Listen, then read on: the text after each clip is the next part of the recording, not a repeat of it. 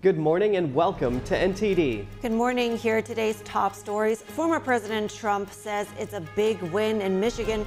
The GOP frontrunner's reaction to the state's high court, excuse me, rejecting a bid to remove him from the 2024 primary ballot. U.S. officials pressuring Mexico to tackle mass migration. Can it control railways and give out visas to stem the flow? An immigration analyst weighs Mexico's ability and willingness to respond to this request. The U.S. announces what could be a final military aid package to Ukraine, at least until Congress approves supplementary funding. A shocking phone call indicating Hamas terrorists could have control over UN relief operations in the Gaza Strip. That's as Hamas releases a video secretly recording Israeli troops before an unexpected turn of events. Jason Perry reports. From real estate to the job market, we take a look at some of this year's biggest news in the business world. Shen Yun Performing Arts kicks off its 2024 season in the U.S. Audience members in Houston, Texas share takeaways with NTD.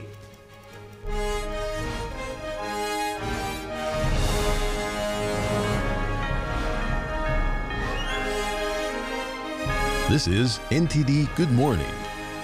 Live from our global headquarters, here are Evelyn Lee and Kevin Hogan. Welcome to NTD. Welcome. Today is Thursday, December 28th.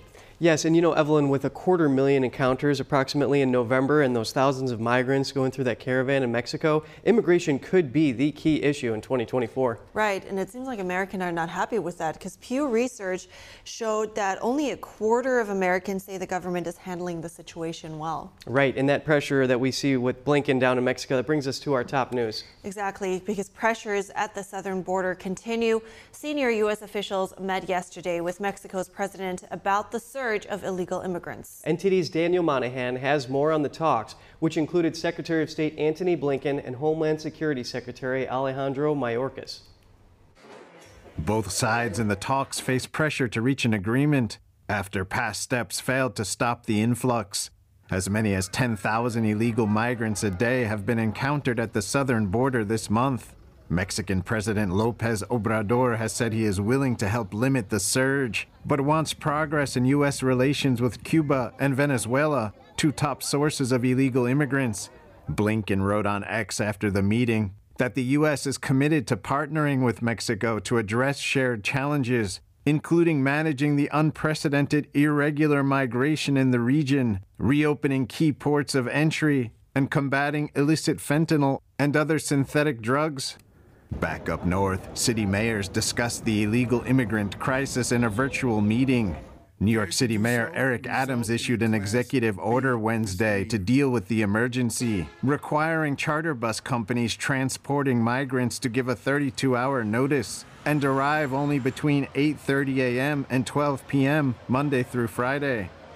We cannot allow buses with people needing our help to arrive without warning at any hour of day and night.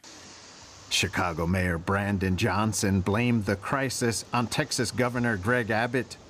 The reckless and, quite frankly, the unsafe behavior of the governor of Texas has caused a great deal of trepidation, to say the least. As the talks took place, the march of migrants to the U.S. continued. This Venezuelan migrant says he gave everything he had to keep up, saying being at the back of the pack is dangerous. I had to move forward, move forward, always asking God for help to strengthen me. Mexico says it has assigned over 32,000 military troops and National Guard officers to enforce immigration laws. But officers made no attempt Tuesday to stop a caravan of about 6,000 migrants from walking through Mexico's main inland immigration inspection point near the Guatemala border. Daniel Monahan, NTD News. And as U.S. officials put pressure on their Mexican counterparts to drive down migration via relocation, railway control, and visas, we see how much of an impact this can have with Mark Krikorian, the executive director of the Center for Immigration Studies. See if we have Mark there. Great to see you, Mark. Thank you so much for coming on and weighing in on this. How effective can Mexico be in stemming illegal immigration to the U.S.?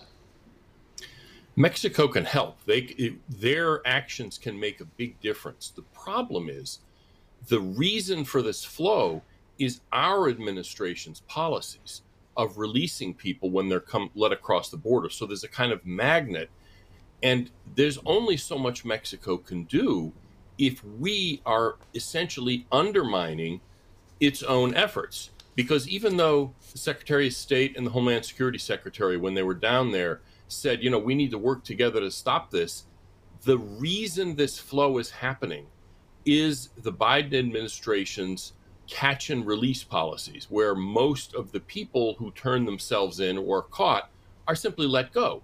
If that's the case, people are going to keep trying no matter what Mexico does. So, as uh, Vice President Harris supposedly was, uh, you know, uh, in charge of addressing the root causes of this flow of people, the root cause is this administration's policy of releasing these people into the U.S. Until that changes, there's only so much Mexico can do. And frankly, why would Mexico help us if we're not taking the steps necessary to control our own border first. I see what you mean. If there is an incentive and, and an ability for migrants to come to the United States, then they will if they think that they can pass through the southern border. But so we've established that there needs to be something that happens on the U.S. side. But why isn't Mexico already doing the steps taken to eliminate the mass migration here that we're seeing? Because uh, they're essentially trying to extract some kind of concessions from us. Uh, in you know when under the Trump administration, uh, we applied pressure to Mexico, made threats about applying tariffs to their trade, which is very important to them, uh, exports to the U.S. and it's important to us too, but it's more important to them. Under this administration, uh, the Biden administration has made clear that they are the weaker party. They are not willing to use um, the leverage they have. And so Mexico, which is its own country and has its own interests, is using the leverage that essentially we have given them. And um, the migrants aren't staying in Mexico for the most part. So as long as they keep going, as long as this administration lets them in, Mexico is not going to take the serious steps that it would need to take to make a difference here.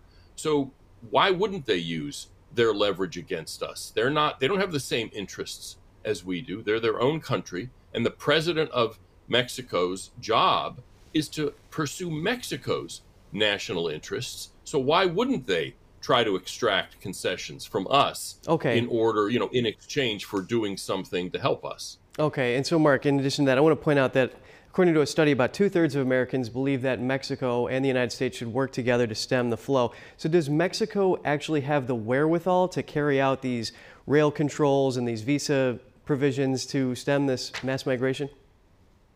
They don't have the capacity to just stop it if we don't change our own policies, but they can lend a hand. You see what I mean? If we're all pulling in the same direction, they can, in fact, do a better job at their own southern border, a thousand miles south of our border, in slowing the flow, deporting more people. So, yes, they can help in a significant way, but they can't do it on their own if we have offering these people an incentive to keep coming. And frankly, they have no responsibility to protect our border if we're unwilling to do it ourselves. Right, and we have seen back in August 2021, Mexico use that air bridge to fly migrants from northern Mexico to southern Mexico. So they have taken some steps on this, but I see what you mean. There needs to be more from both sides. Mark Krikorian, Executive Director of the Center for Immigration Studies, thank you for your time. Thank you. A win for former President Trump as the Michigan Supreme Court keeps him on the ballot in the key battleground state. At the same time, special counsel Jack Smith aims to narrow Trump's defense in the January 6 case. Here's NTD's Melina Wisecup with the update.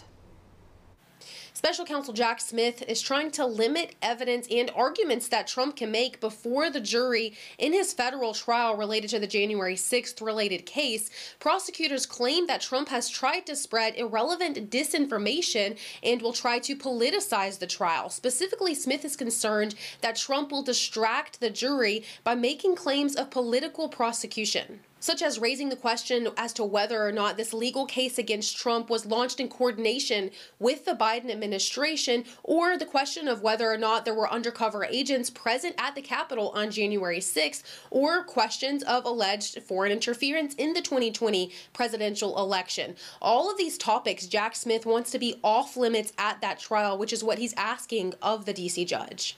Meanwhile, proceedings in this case are currently on hold because of an appeal over the question of whether or not presidential immunity applies in this case. Meanwhile, Michigan Supreme Court today did rule that Trump can stay on the ballot in that state, rejecting an appeal to try to disqualify him. Michigan's court stated that they would not review the question as to whether or not Trump should be disqualified based on accusations that he incited an insurrection. This is the exact opposite from that Colorado ruling, which will likely go to the Supreme Court. We can expect to see several other rulings on this issue coming out over the coming weeks and months as there are challenges to Trump's candidacy in several other states. Reporting in Washington, D.C., Melina Wisecup, NTD News. The GOP frontrunner commended the court's decision to reject the disqualification attempt. He says it was very expected and called it a big win in Michigan in an interview with Just the News yesterday. Trump says it makes Colorado Supreme Court, in his words, an embarrassment all over the world. He also called it very, very bad for Colorado. Trump also commented on special counsel Jack Smith and his J6 indictment. The former president told Just the News that Smith is trying to stop him from introducing exculpatory evidence. That evidence could include Capitol Police security failures. He said it could also be to defend former House Speaker Nancy Pelosi and D.C. Mayor Muriel Bowser. In the interview, Trump said he offered 10,000 National Guard troops or more prior to January 6th because he knew it was going to be a big event, and that if they accepted even two to 500 people, January 6th wouldn't have been like it was. Trump also commented on Smith's recently failed bid to the Supreme Court, saying, quote, he loses because he goes too far. Coming up, a Trump attorney joins us later to weigh in on the Michigan Supreme Court's decision. He'll explain the significance of the ruling to keep the GOP frontrunner on the ballot. And also coming up, the U.S. announces what could be a final military aid package to Ukraine, at least until Congress approves supplementary funding.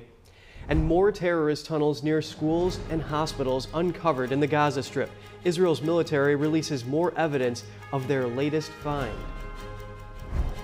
20 nations in the Red Sea Task Force, but only 12 of them admitted publicly. Why are so many allies reluctant participants in the maritime effort? We break it down for you.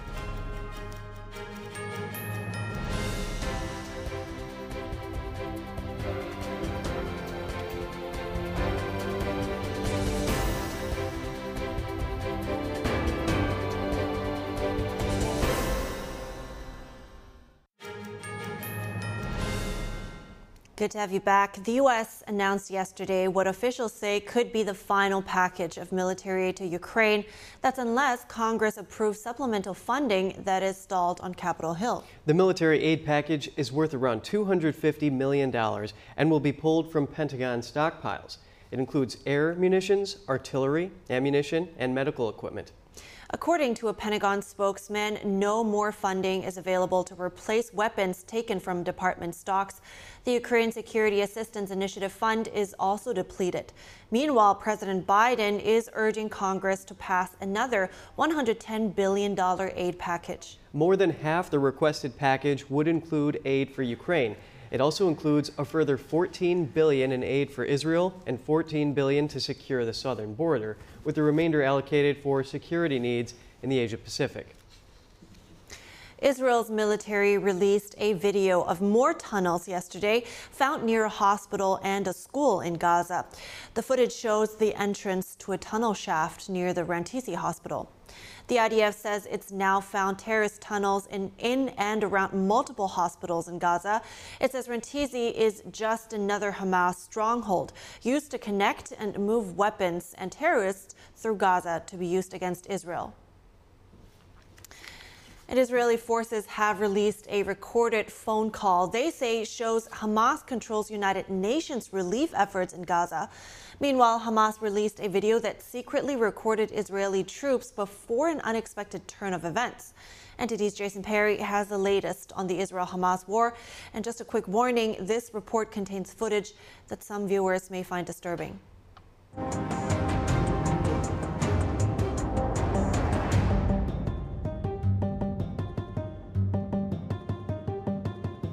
On Wednesday, Hamas terrorists released a video of what appears to be Israeli troops recovering the body of a deceased soldier while other troops were standing guard. A terrorist inside a residence then throws a grenade at them and opens fire. Hamas also released footage of another terrorist inside a residence firing an explosive at an apparent Israeli tank. Hamas terrorists not only control the Gaza Strip, but according to a recorded phone call released by the IDF on Wednesday, Hamas also controls the United Nations Relief and Works Agency, or UNRWA. In the phone call, a Gazan resident explains that from the day Hamas rose to power, they took control of everything. حماس حاطه ايدها على كل حاجه عشان تبقوا انتم فاهمين حماس حاطه ايدها على موظفين الوكاله هم القيادات في رئاسه الوكاله After such a significant statement, the IDF officer asked him to clarify what he meant. مسؤولين الوكاله كمان عم يتعاملوا مع حماس سيدي موظفين الوكاله هم حماس And when it comes to humanitarian aid, he said Hamas provides it to their own people first. We reached out to UNRWA for comment, but we didn't get a response before airtime. Meanwhile, Hamas security escorted this convoy of trucks carrying humanitarian aid, including fuel, as it made its entry into the Gaza Strip from Egypt on Wednesday.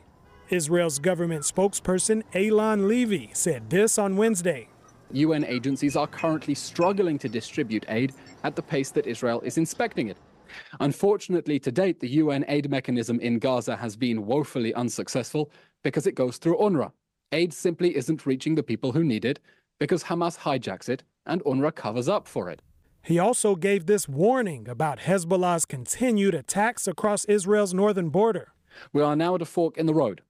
Either Hezbollah backs off from the Israeli border in line with UN Resolution 1701 from 2006, or we will push it away ourselves. Levy's comments come just a day after Hezbollah terrorists in Lebanon fired an anti tank missile at a church in northern Israel.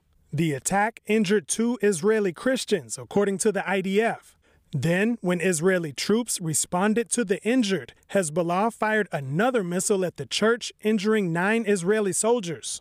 Just after the attack on Tuesday, the IDF spokesperson accused Hezbollah of trying to drag Lebanon into the war Hamas had started. He said that if the attacks continue, Hezbollah will bear the consequences and responsibility of an unnecessary war, and it could bring unwanted destruction to the people of Lebanon. Jason Perry, NTD News. President Biden hoped to present a strong multinational response to Yemen's Houthi attacks on the on Red Sea shipping with a new maritime force. Now, many allies don't want to be associated with it publicly or at all. Two allies, Italy and Spain, made statements appearing to distance themselves from the maritime force. The Pentagon says the force has more than 20 nations safeguarding billions of dollars worth of commerce. But Reuters reports that nearly half of those countries have not come forward to acknowledge their contributions. Those contributions can range from sending warships to merely sending a staff officer. Public anger over Israel's Gaza offensive explains some of the reluctance by political leaders. A recent YouGov poll found majorities of Western Europeans, especially Spain and Italy, think Israel should stop military action in Gaza. Israel says it won't halt fighting until all hostages are freed and Hamas is completely destroyed. Pro Palestinian demonstrators blocked morning traffic yesterday around LA International Airport and New York's JFK International Airport. The demonstrations ended with dozens of arrests. The Los Angeles Police Department said protesters threw a police officer to the ground and attacked uninvolved people in their vehicles. Port Authority Police Department in New York said 26 people were arrested for disorderly conduct and impeding traffic. That was during a protest along an expressway inside JFK Airport. NYPD plans on having a large presence on hands during the new uh, Times Square New Year's celebration. Mayor Eric Adams says he's sure that pro Palestinian protesters will try to interrupt the event. The Federal Trade Commission said yesterday it filed a lawsuit against the largest Christian university in the nation. The FTC accused Grand Canyon University of deceptive advertising, illegal telemarketing, and misrepresenting the school as a nonprofit. The FTC says the school deceived prospective doctoral students about the cost and course requirements of its doctoral programs, among other things. The lawsuit follows a nearly $38 million fine on the university in October by the Education Department for also misrepresenting the costs of its doctoral programs. The Education Department says fewer than 2% of doctoral graduates completed their program within the advertised cost. Grand Canyon University President Brian Mueller said at the time that the Biden administration was unfairly targeting the university. And we're turning to some in-depth analysis of the Michigan Supreme Court's ruling that allows Trump to stay on the ballot. And we're bringing in Will Scharf, a former federal prosecutor and attorney for President Trump. Thank you so much for your time today. Will, how significant is this ruling? We think the Michigan Supreme Court got it right here, the same way that every single other court to address this issue other than the Colorado Supreme Court has. The idea that President Trump should be held off the ballot because of a wildly flawed interpretation of the 14th Amendment is frankly un American. I think it, it calls into question our constitutional system of governance, our system of elections. I am hopeful that the Supreme Court in the coming days uh, will interfere in, in what the Colorado Supreme Court attempted to do uh, will stay that terrible judgment and will ultimately rule the right way that President Trump has every right to be on the ballot. And I believe he will be on the ballot in November 2024. Well, numerous politicians and analysts share your view and say that in Colorado, voters were disenfranchised given that they can't even write in Trump's name on their ballot there. But what were the procedural grounds on which the Supreme Court in Michigan decided to reject this challenge? The Michigan Supreme Court essentially said that the case was not ripe for its review at this time. Uh, in doing so, it allowed a lower court judgment that allowed President Trump to remain on the ballot to stay in effect. Uh, the Michigan Supreme Court essentially punted, said that it did not want to wade into this issue, that it didn't see a need for it to wade into this issue. And I think that was the right decision for the Michigan Supreme Court. Right, and Will, as we know, the Michigan Supreme Court decided not even to go into whether or not Trump engaged in insurrection, just dropped it on those procedural grounds. Do you think it's likely that the U.S. Supreme Court will rule once and for all for all these state court battles? Yeah, I think the Supreme Court has to wade in here. Uh, when you have left wing dark money nonprofits like Crew that have seeded this litigation in so many different states, you're going to end up having a conflict of jurisdictions the way that we now have with Colorado versus all of these other courts that have ruled the other way. I think the U.S. Supreme Court has to get involved. Uh, I think they will get involved. And in light of the strength of President Trump and the Republican Party's arguments for why he should remain on the ballot, I don't think it will be a particularly close, ca- close case at the Supreme Court. Well, what is the risk of having state courts decide who citizens can vote for? Well, I think part of the part of the problem with the Colorado decision in particular is state courts deciding without even a modicum of due process. That in that case, you had President Trump was forced through a, a truncated administrative proceeding as opposed to a full trial. I mean, the argument here is that President Trump should not be allowed on the ballot uh, because he's guilty of insurrection. But I would remind you that President Trump has never been even indicted of insurrection, uh, much less convicted of a crime like that.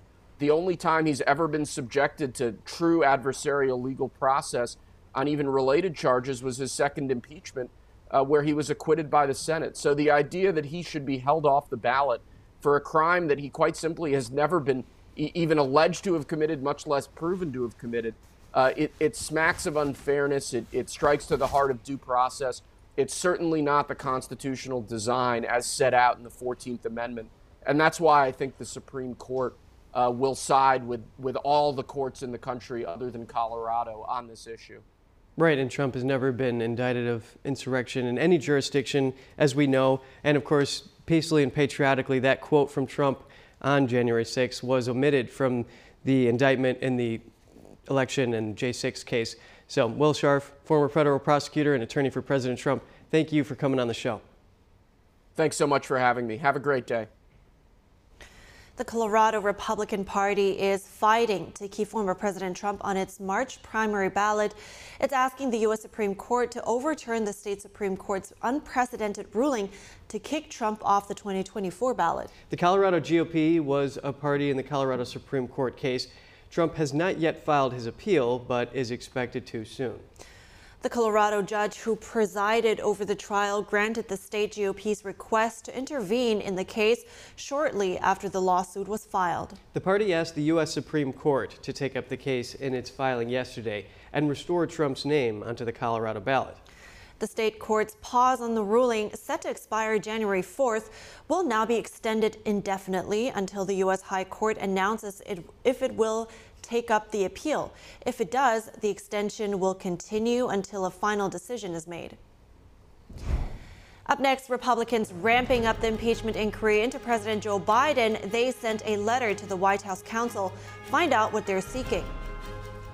2023 has been an impactful year. With only a couple of days left, we take a look at some of the year's top news stories across the globe for you.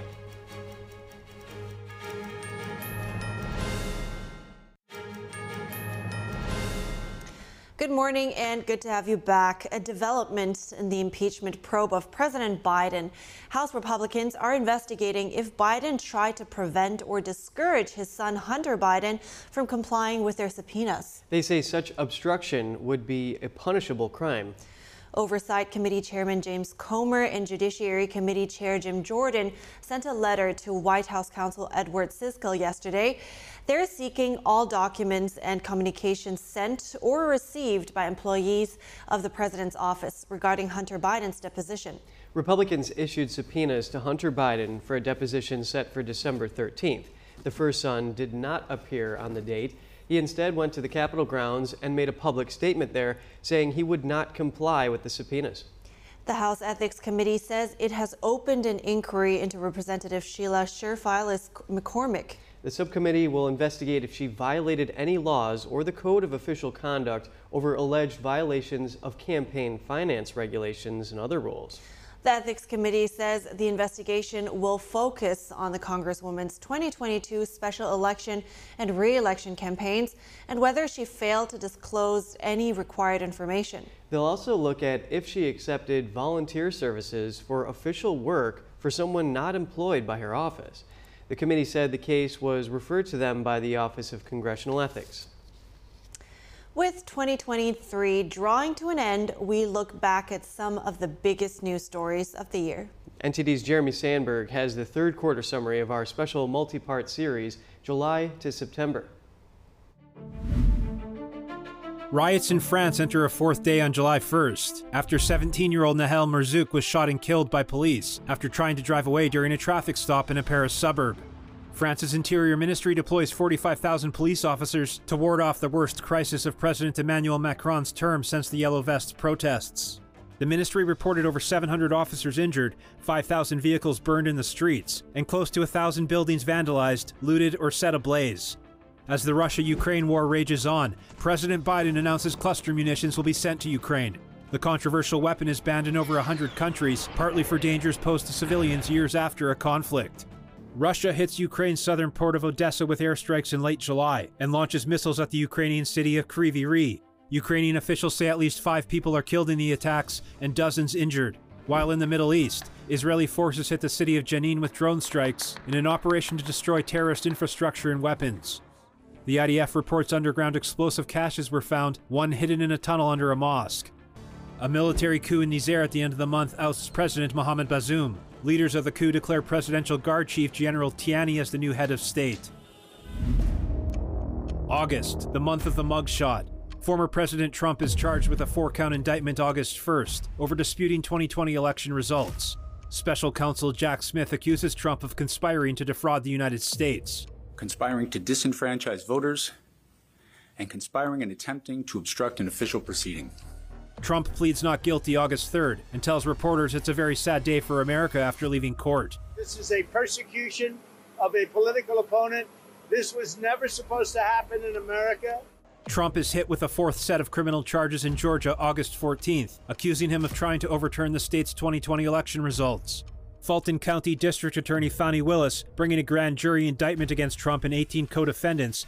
Trump's historic mugshot was released August 24th after being booked on felony charges at an Atlanta jail. Russian mercenary chief Yevgeny Prigozhin is listed as a passenger killed in a private jet crash. Russian authorities say genetic testing confirmed the Wagner boss was dead after spearheading a mutiny in June. An unmanned Indian spacecraft lands near the south pole of the moon in a mission seen by many as critical for lunar exploration. In September, a 6.8 magnitude earthquake in Morocco left close to 3,000 people dead. The Moroccan government reported almost 60,000 houses damaged, over 30% collapsed. A collapsed dam in eastern Libya during Storm Daniel flooded and destroyed parts of the coastal city of Derna. The UN confirmed over 4,000 people died in the disaster and 40,000 displaced. Poland announced it would no longer arm Ukraine to focus on building up its own stocks of weapons instead. An exodus of over 100,000 Armenians begins after Azerbaijani forces take control of Nagorno Karabakh. Armenia accuses Azerbaijan of ethnic cleansing. Hundreds of Armenian protesters took to the streets and called for their prime minister's resignation after Armenian forces surrendered the region. Jeremy Sandberg, NTD News. Yeah, the Georgia mugshot, hard to forget. Big deal, yeah. Trump raised 7 million after that. Yeah, that's right. But we have these reviews. Absolutely. Uh, so, coming up from the real estate market to job markets, we continue looking at this year's most significant stories in the business world. And more updates on tech. Apple Watch could be back on the shelves, and the cost of your Amazon Prime videos might increase. That and more from the host of NTD Business coming up.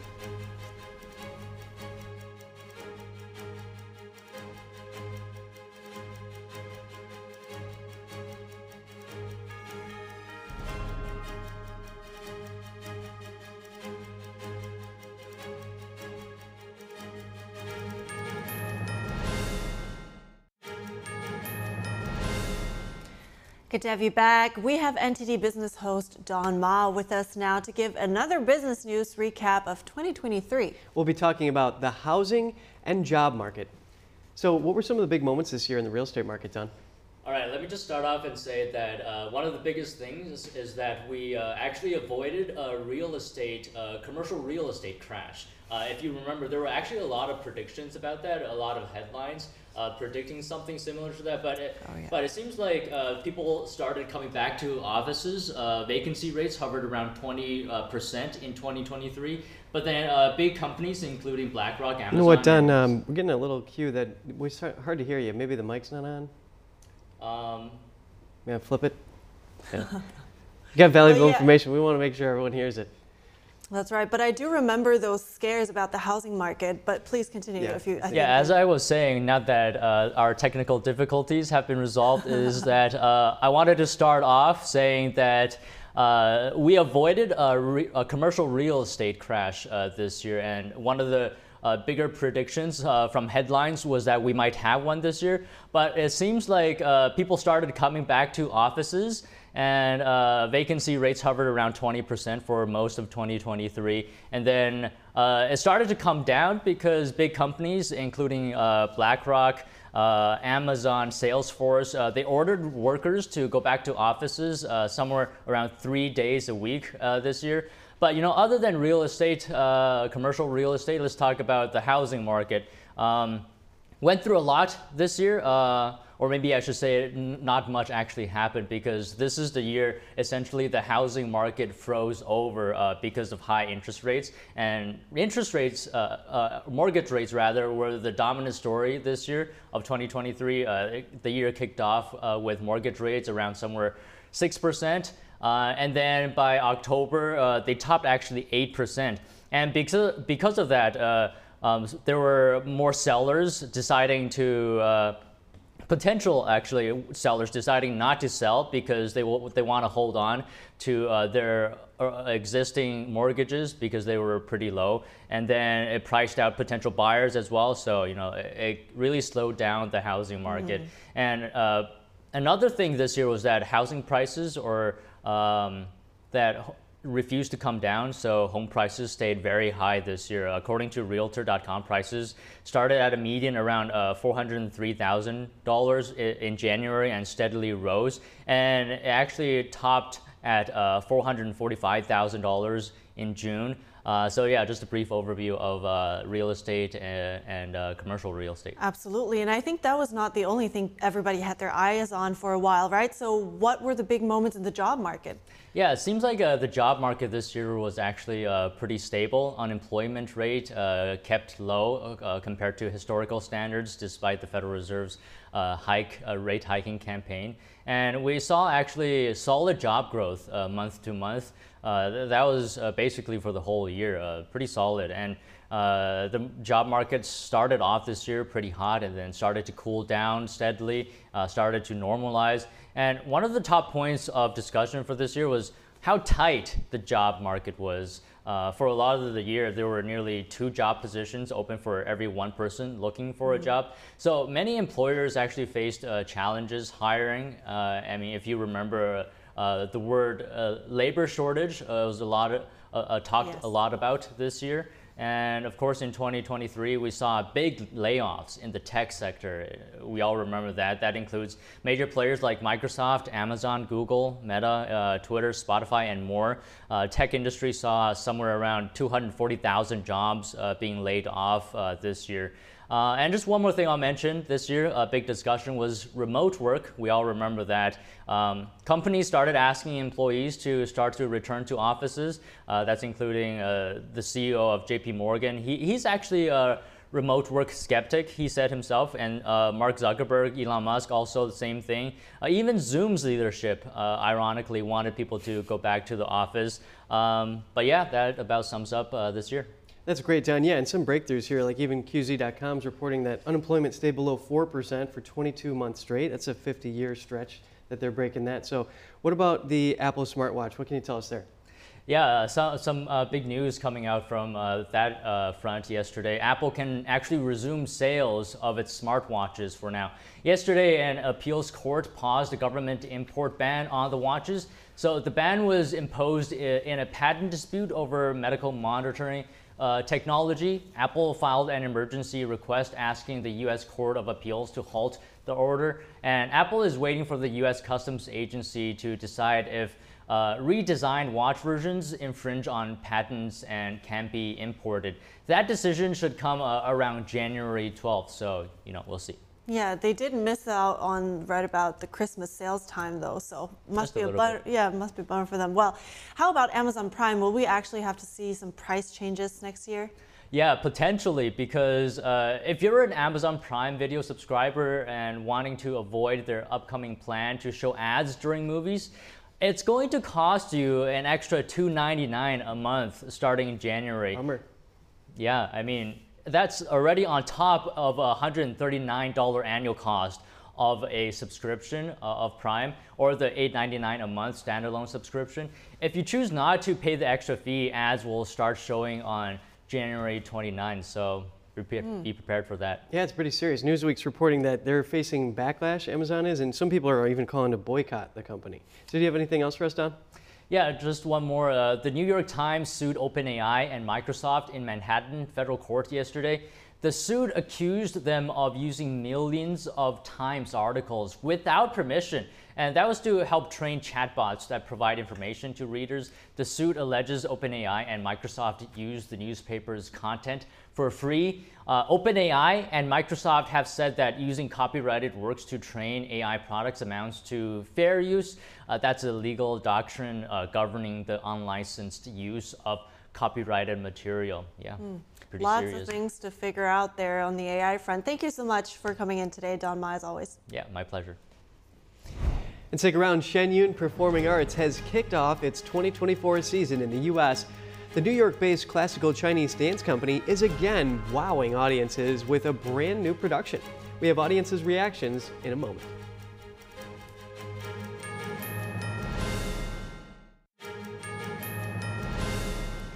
Welcome back. Shen Yun Performing Arts has kicked off its 2024 season in the U.S.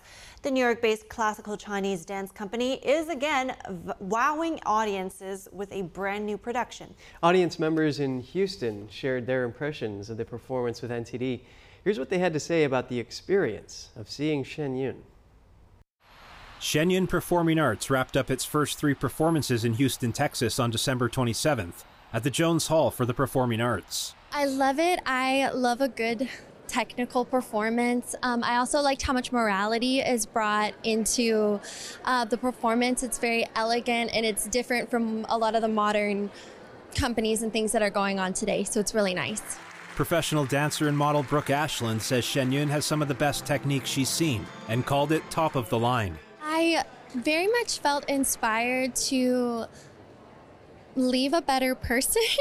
um, again, back to the morality part, I really liked how much they emphasized kindness and being there for your fellow man and just kind of bringing humanity back into the everyday. And so I felt it was very inspiring, and it was also really nice to see it at Christmas time, too. I thought the performance was brilliant. I mean, it was very athletic, but also really motivational and, and, uh, very lyrical. I loved the dancing and the acrobatics, but I also loved the storytelling, the messaging, you know, the, the sort of message of, of kindness and thoughtfulness, and also just how important a story is. You know, like why do we tell ourselves stories, you know, to figure out who we are and what is good in the world. Shen Yun Performing Arts' stated mission is reviving China's traditional culture before communism. Shen Yun can be translated into English as the beauty of divine beings dancing. The award winning producer says she thinks it was the way different scenes capture different eras, styles, and feelings that she loved, and that, quote, the sense of preserving culture was very sincere and powerful. And we're not only learning about Chinese culture, but getting a sense that we're becoming part of it by participating in this event, you know, and being part of helping to maintain that line of history. And um, pulling that story together. For me, coming from a different culture and coming over here today, I learned something new. I learned a history about a culture. I learned about what's what you see on the TV and what you see over here in the place are different things. So it was really, you know, informational, educational, and also peaceful for me. I felt like I, I I'm leaving in a really good mood. and just the sense of, of um, people pulling together to make something beautiful and that just you know beauty itself is is an important goal and an important yeah and i think the other thing was just a sense of um a sense of good in the world. I think we've become so divisive and the show really was a was a really beautiful reminder to to treat each other better. It was very energetic. Performers were really good. I would definitely come back and see it again it was really nice. My I just feel very uplifted and inspired to go forth being better. NTD News, Houston, Texas. all these different takeaways that people had, but it does sound great to watch something uplifting during the Christmas time. Just perfect. I, I, look forward to seeing this performance this year. Yeah, well, they're coming to Lincoln Center April 3rd to the 14th, so a lot to uh, be excited about. And you know, we've yeah. all seen the Shen Yun billboards once in a while, but what is it really like to be a Shen Yun dancer? Yes, uh, here's a sneak peek at our special interview into the lives of two siblings and what it takes to perform on stage as a principal Shen Yun dancer. So what is it like? What was your childhood essentially like? Because that involves a lot of hard training and work and discipline at such a young age. Yeah, I mean, once you start dancing, it's like it you flip your world upside down you're training for hours every single day, so you have a lot of basic dance training, but on top of that, also rehearsals.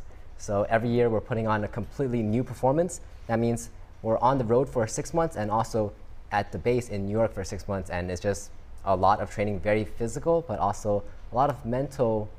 It's very mental because, um, I mean, learning movements is tiring, it's hard, and you have to use your brain just as much as your body. I imagine as at as a 13 year old boy, you also need to build up that discipline. Was that something difficult to do? Uh, definitely very difficult, but it's something you almost you need to find what drives you to be a dancer. Like just going into it because you like it, that's how you start.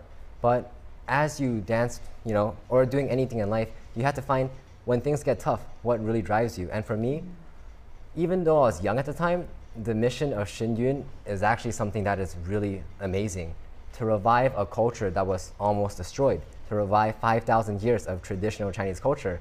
And I think when you think about it, even when things get hard, that is actually something that's very inspirational for a young person. And Mm. it really drove me through some of the tougher times. That is incredible that you understand this. How long have you been dancing now, and what keeps you going now? Um, I started dancing when I was 10 years old. I would say that um, there's so many aspects to it. I definitely agree that it's it's something so it's hard to wrap your mind around at first at such a young age that I'm going to be reviving traditional Chinese culture. Um, but as I got more into it, I realized that it's just something really it's something that's so much bigger than myself and it was a really special feeling to know that I'm part of something bigger and I'm part of a team. Such an insightful interview.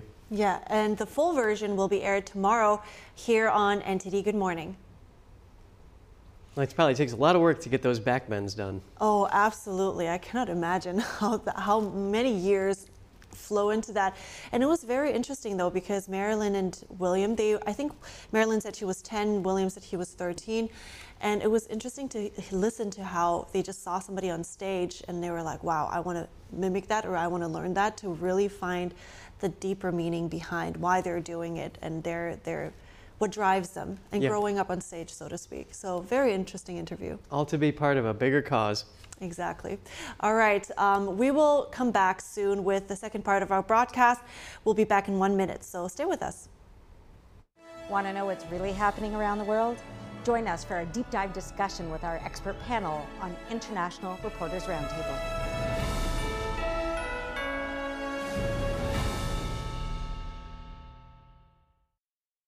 NTD News, the fastest growing independent news source in America, bringing you breaking news from around the world.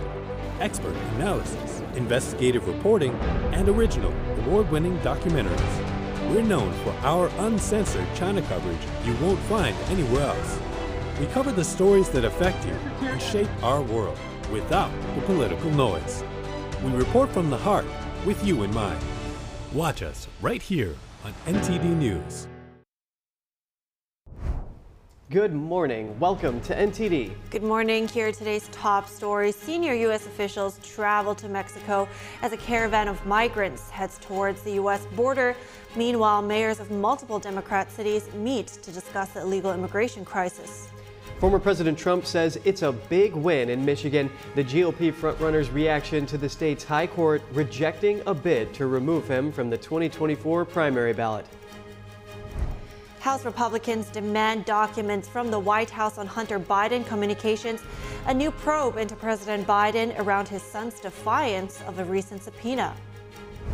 We take a look at what adventures in space await us in the coming year. It will include several missions, including a return to the moon. Burnaby Village Museum celebrates the holidays with a vintage twist. We take a look at a reconstructed 1920s village and how they celebrate the holidays this year. You've heard of therapy dogs, but have you ever heard of therapy llamas? Well, now you can find them in a U.S. airport.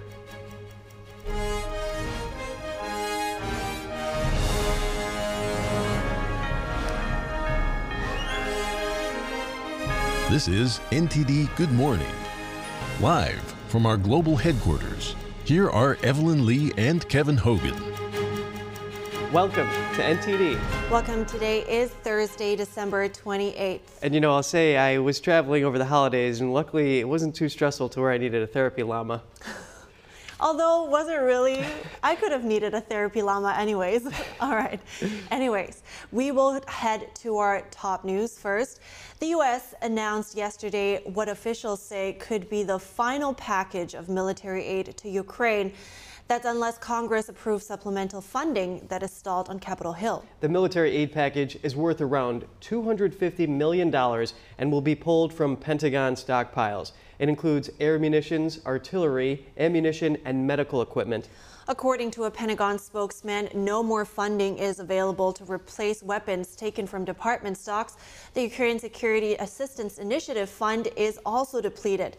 Meanwhile, President Biden is urging Congress to pass another $110 billion aid package. More than half the requested package would include aid for Ukraine. It also includes a further 14 billion in aid for Israel and 14 billion to secure the southern border, with the remainder allocated for security needs in the Asia Pacific. Pressures at the southern border continue. Senior U.S. officials met yesterday with Mexico's president about the surge of illegal immigrants. NTD's Daniel Monahan has more on the talks, which included Secretary of State Antony Blinken and Homeland Security Secretary Alejandro Mayorkas. Both sides in the talks face pressure to reach an agreement after past steps failed to stop the influx. As many as 10,000 illegal migrants a day have been encountered at the southern border this month. Mexican President Lopez Obrador has said he is willing to help limit the surge, but wants progress in U.S. relations with Cuba and Venezuela, two top sources of illegal immigrants. Blinken wrote on X after the meeting that the U.S. is committed to partnering with Mexico to address shared challenges, including managing the unprecedented irregular migration in the region, reopening key ports of entry, and combating illicit fentanyl and other synthetic drugs. Back up north, city mayors discussed the illegal immigrant crisis in a virtual meeting. New York City Mayor Eric Adams issued an executive order Wednesday to deal with the emergency, requiring charter bus companies transporting migrants to give a 32-hour notice and arrive only between 8:30 a.m. and 12 p.m. Monday through Friday. We cannot allow buses with people needing our help to arrive without warning at any hour of day and night. Chicago Mayor Brandon Johnson blamed the crisis on Texas Governor Greg Abbott. The reckless and, quite frankly, the unsafe behavior of the governor of Texas has caused a great deal of trepidation, to say the least. As the talks took place, the march of migrants to the U.S. continued. This Venezuelan migrant says he gave everything he had to keep up, saying being at the back of the pack is dangerous. I had to move forward, move forward, always asking God for help to strengthen me. Mexico says it has assigned over 32,000 military troops and National Guard officers to enforce immigration laws. But officers made no attempt Tuesday to stop a caravan of about 6,000 migrants from walking through Mexico's main inland immigration inspection point near the Guatemala border. Daniel Monahan, NTD News. And for more insights, let's bring in Lora Ries. She is the director of the Heritage Foundation's Border Security and Immigration Center. It's good to see you this morning, Laura. First, I want to talk about um, the meeting. What exactly is it that the U.S. wanted from Mexico, was asking from Mexico, and what is it that Mexico is asking in, in return? Well, the, what the U.S. wants is to stem the flow, at least so the numbers are a little bit lower. This is about bad optics for the Biden administration because they've had repeated days of encounters at 10,000 illegal aliens or even higher. And that's historic uh, more bad records that that uh, President Biden has achieved. Um, also, because CBP, Customs and Border Protection, had to pull agents uh, to deal with the high number of illegal encounters, uh, they shut some of the ports of entry, including railroad crossings. And so those companies and and and those involved with legitimate trade and travel complained considerably to the governments. And so, um, again, the U.S. is looking for Mexico's help to to lower the, the flow, not to stop the flow, mind you. Meanwhile, uh, Mexican President Lopez Obrador knows we're headed into an election year and knows this is going to be a big issue for President Biden. So he's looking for more money um, for Mexico and also Venezuela and for Cuba. And hmm. so he's going to extract what he can in exchange for the appearance of tightening down on, on the flow of illegal immigrants. Right. So you're saying he's obviously using the election, trying to extract things. So, what kind of progress or what kind of development do you expect um, will come out of this meeting? very little. And uh, what what's telling is what Secretaries uh, Blinken and Mayorkas didn't do. They didn't come out and hold a press conference after the meeting. They didn't even put out press statements. They each put out a tweet uh, that could have been written before the meeting. I mean, no information came out. Secretary Blinken said, We're committed to working with our partner. Uh, Secretary Mayorkas said it was a productive meeting. I mean, there's no substance, there's no detail. So I don't believe that it was a successful meeting, at least by what uh, little information we have. so, again, I think for the Biden administration, this is kind of going through the motions. Uh, they want to look like they are going to clamp down on illegal immigration. But really, I mean, they've been at this for three years. They could have stopped this long ago, and they haven't. Uh, they are still intent on having considerable numbers of illegal immigration come to the U.S. Uh, the Biden administration wants a mass amnesty from Congress. And so they're going to mm. be put into a more difficult situation heading the next 12 months, uh, dealing with the election. Um, to make it appear like they are enforcing the law a little bit. Right. So, and I want to unpack a little bit. So, Mexico was pushing the U.S. and saying that the U.S. should get to the root cause and to pr- improve relationships with uh, Venezuela and Cuba. So, can you unpack that a little bit? How effective and or maybe how important would that be in solving this issue? Well, the, the root cause is a term that the left likes to use to make it sound like uh, these leaders are going after the the push factors or the sources of illegal immigration. And but the you cannot ignore the pull factors that attract people to come to the US in the first place which includes the fact that they are released into the US and that they are able to work even though the law prohibits illegal aliens from working here uh, nonetheless the biden administration does give work permits and that's the biggest pull factor there is. So if they truly want to go after the quote unquote root cause, they need to shut off those magnets that attract millions of people from all over the world here.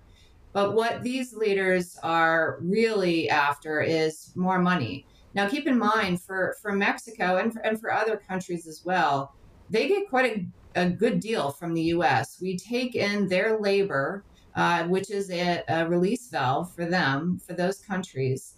We allow the illegal migrants not only to work here, but to send billions of dollars of remittances back to their countries.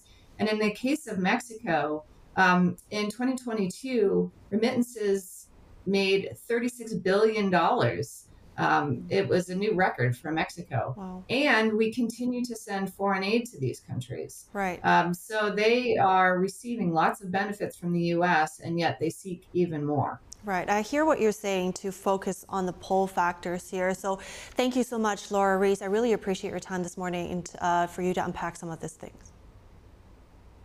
Thank you.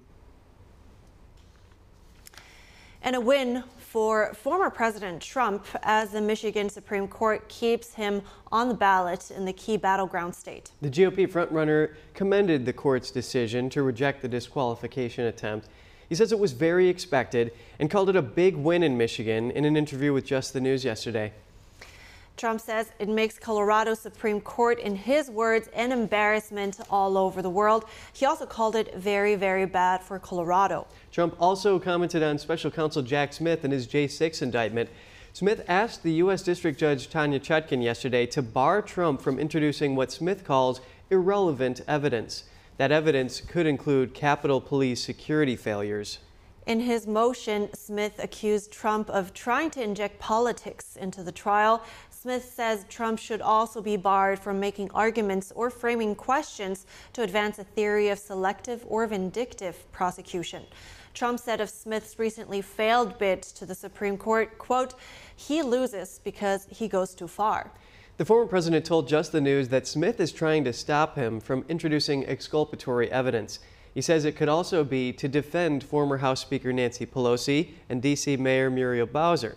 In the interview, Trump said he offered 10,000 National Guard troops or more prior to January 6 because he knew it was going to be a big event, and that if they accepted even two to 500 people, January 6th wouldn't have been like it was.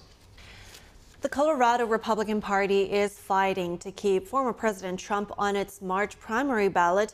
It's asking the U.S. Supreme Court to overturn the state Supreme Court's unprecedented ruling to kick Trump off the 2024 ballot. The Colorado GOP was a party in the Colorado Supreme Court case.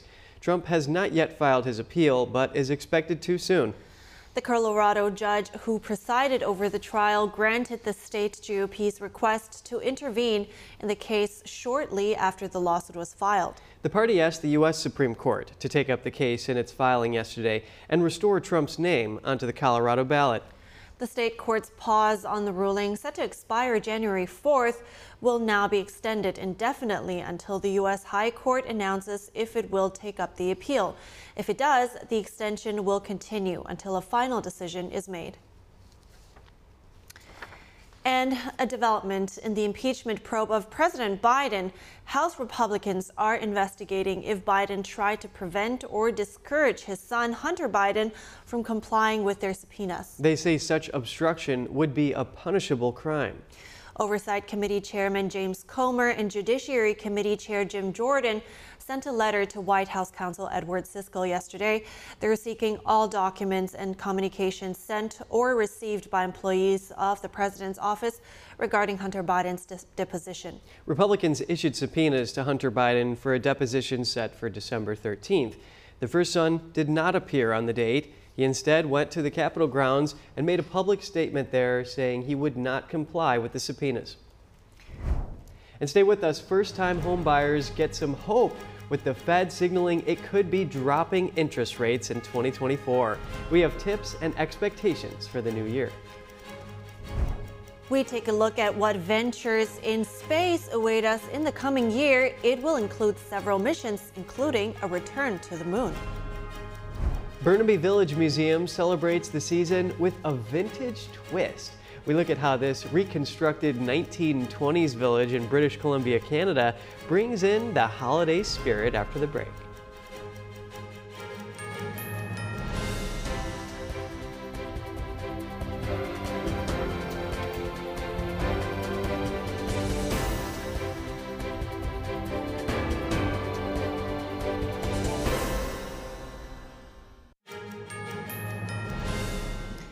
Good to have you back. The Fed appears to be ready to drop interest rates next year, giving first time homebuyers some hope for 2024. Here's a look at what you can expect and some tips if you're looking to buy. After years of record prices, historically high mortgage rates, and massive market demand, some experts say sidelined first time homebuyers could have more hope in 2024. It's going to get cheaper going forward, but I'm not going to call it easy or less painful. Economist Joe Brusuelas says the Federal Reserve is poised to lower interest rates next year, which could make homes more affordable. According to the U.S. National Home Price Index released this week, house prices hit a new record high in October. That's when mortgage rates were above 7%, the highest levels in 23 years. That, plus historically low inventory, continued to push up home prices. So, what can you do if you're looking to buy in 2024? When you get back in the market, houses are going to come in when there's a lot of demand, they're going to go fast. Somebody else is going to be ready to move. You want that person to be you. Real estate investor David Greene has these four tips. One, improve your financial position to increase your chances of getting a better loan, like paying off debt, saving more money, and improving your credit. Two, step up your market research. Get realistic and consider what you can actually afford and what your priorities are. You can change everything about a house except where it's located. So, really prioritize the houses in the areas that work the best for you, not the houses that look the best. Three, once you get your loan approved, get your loan officer and your realtor working together. And finally, consider waiting until wintertime. That's when home sales traditionally slow down, so there will be less competition. 2024 is set to be a busy year for space travel. On top of new rocket and spacecraft launches, the upcoming year will also see the first manned lunar mission in over half a century. So let's take a look at what space events we can look forward to in the new year. Here's NTD's Kos Temenes to tell us more. The space shuttle may now be retired, but its successor is very much in the mix. At only 30 feet, the Sierra Space Dream Chaser is a quarter of the size of its predecessor. It's expected to dock at the International Space Station this spring. Its first uh, spacecraft, the Dream Chaser, into orbit to chase down the space station, drop off, start dropping off stuff, and down the road they foresee perhaps tourist flights or even uh, once commercial space stations come about to replace the International Space Station, um, they could be delivering crews to that. But the Dream Chaser is not the only new spacecraft to be inaugurated next year. Blue Origin is introducing its New Glenn rocket, named after John Glenn, the first American astronaut to reach orbit. Unlike the New Shepard being used for space tourism, New Glenn is a launch vehicle meant to orbit the Earth. Now, what's going on with Blue Origin in Texas is they go up and they come down, you know, 50, 60 miles, barely touching space, coming right back down, taking experiments and also tourists and also researchers, that sort of thing. American aircraft giant Boeing is also set to have the first crewed flight test of its reusable Starliner capsule designed to take astronauts to the International Space Station. It's flown solo without anybody on board to the space station, but it's encountered all sorts of problems software issues, mechanical problems. The latest is parachute issues, uh, wiring that was flammable uh, with the tape, all kinds of things. Well, finally, everything seems to have gotten taken care of. NASA is expected to launch its Europa Clipper in October, a spacecraft dedicated to the study of the Galilean moon, Europa. Scientists believe an underground ocean lies under Europa's icy shell, which could potentially be conducive to life. The end of 2024 will also see a crewed mission around the moon, called Artemis 2. It follows the unmanned Artemis 1 lunar mission in 2022. I would be just as excited to sit at home and watch in my pajamas, but to hear NASA actually give the authority to go for translunar injection, it's just amazing that we're sending humans back to the moon. And with the holidays in full swing, we take a look at the Burnaby Village Museum in Vancouver, Canada. This reconstructed 1920s village contains replica buildings, demonstrations, and a carousel for the kids. Burnaby Village Museum celebrates the holidays with a vintage twist. The village general stores were often used by residents as a place to get everything they needed. Were used to serve as a hub of the community. Inside this Chinese herb shop, the shopkeeper stores all the products inside these apothecary cabinets. They contain dried goods and herbs. The shop also provided medical services and was a place for early settlers to gather and relax. Next door is the Burnaby Post, where newspapers were printed a hundred years ago. The Platen Press still produces beautiful bookmarks. The blacksmith shop is still able to make horseshoes today.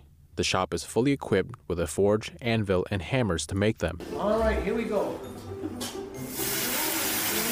The demonstration is fun and educational and a favorite among children and adults. The historic streets are also lined with old real estate companies, a former Royal Bank of Canada, and a delicious bakery shop.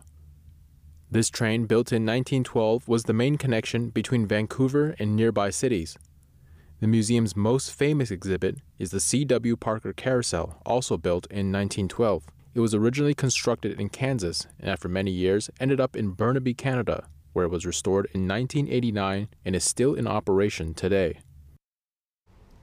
Oh, those roaring 20s. A lot of developments in fashion and culture there. Right. I realized I, as a kid I used to love these, you know, time capsule experiences, but I'm realizing i am still really into that. Looks fun. All right, we're moving on to a slightly different topic. You've heard of therapy dogs, but have you ever heard of therapy llamas? Portland International Airport in Oregon has brought the cuddly animals in to help travelers relieve the stress of airport hustle and bustle during the holidays. The llamas, named Benny and Prince, roamed the airport terminal to the delight of travelers who could not resist a photo opportunity with the fluffy animals. And a visit to Portland Airport three times this December was an opportunity to bring comfort to travelers who needed relief from the hectic holiday rush in a busy airport. This Not sure so what cute. I would think if I saw a llama in an airport. Maybe something went wrong. But they seem so friendly. This this one girl got a kiss from the llama, so they did, they don't seem to spit or anything, luckily. But it seems like they saw maybe what's going on in the Berlin airport and we're like, ah, we need to top that. And then they brought in llamas. Really making use of those animals to yeah. decompress. which is probably needed. All right, we have to wrap up our show now, but we'll keep you updated with the latest information. So stay tuned for our News Today broadcast at 11 a.m. Eastern Time. Thanks for watching. I'm Evelyn Lee. And I'm Kevin Hogan.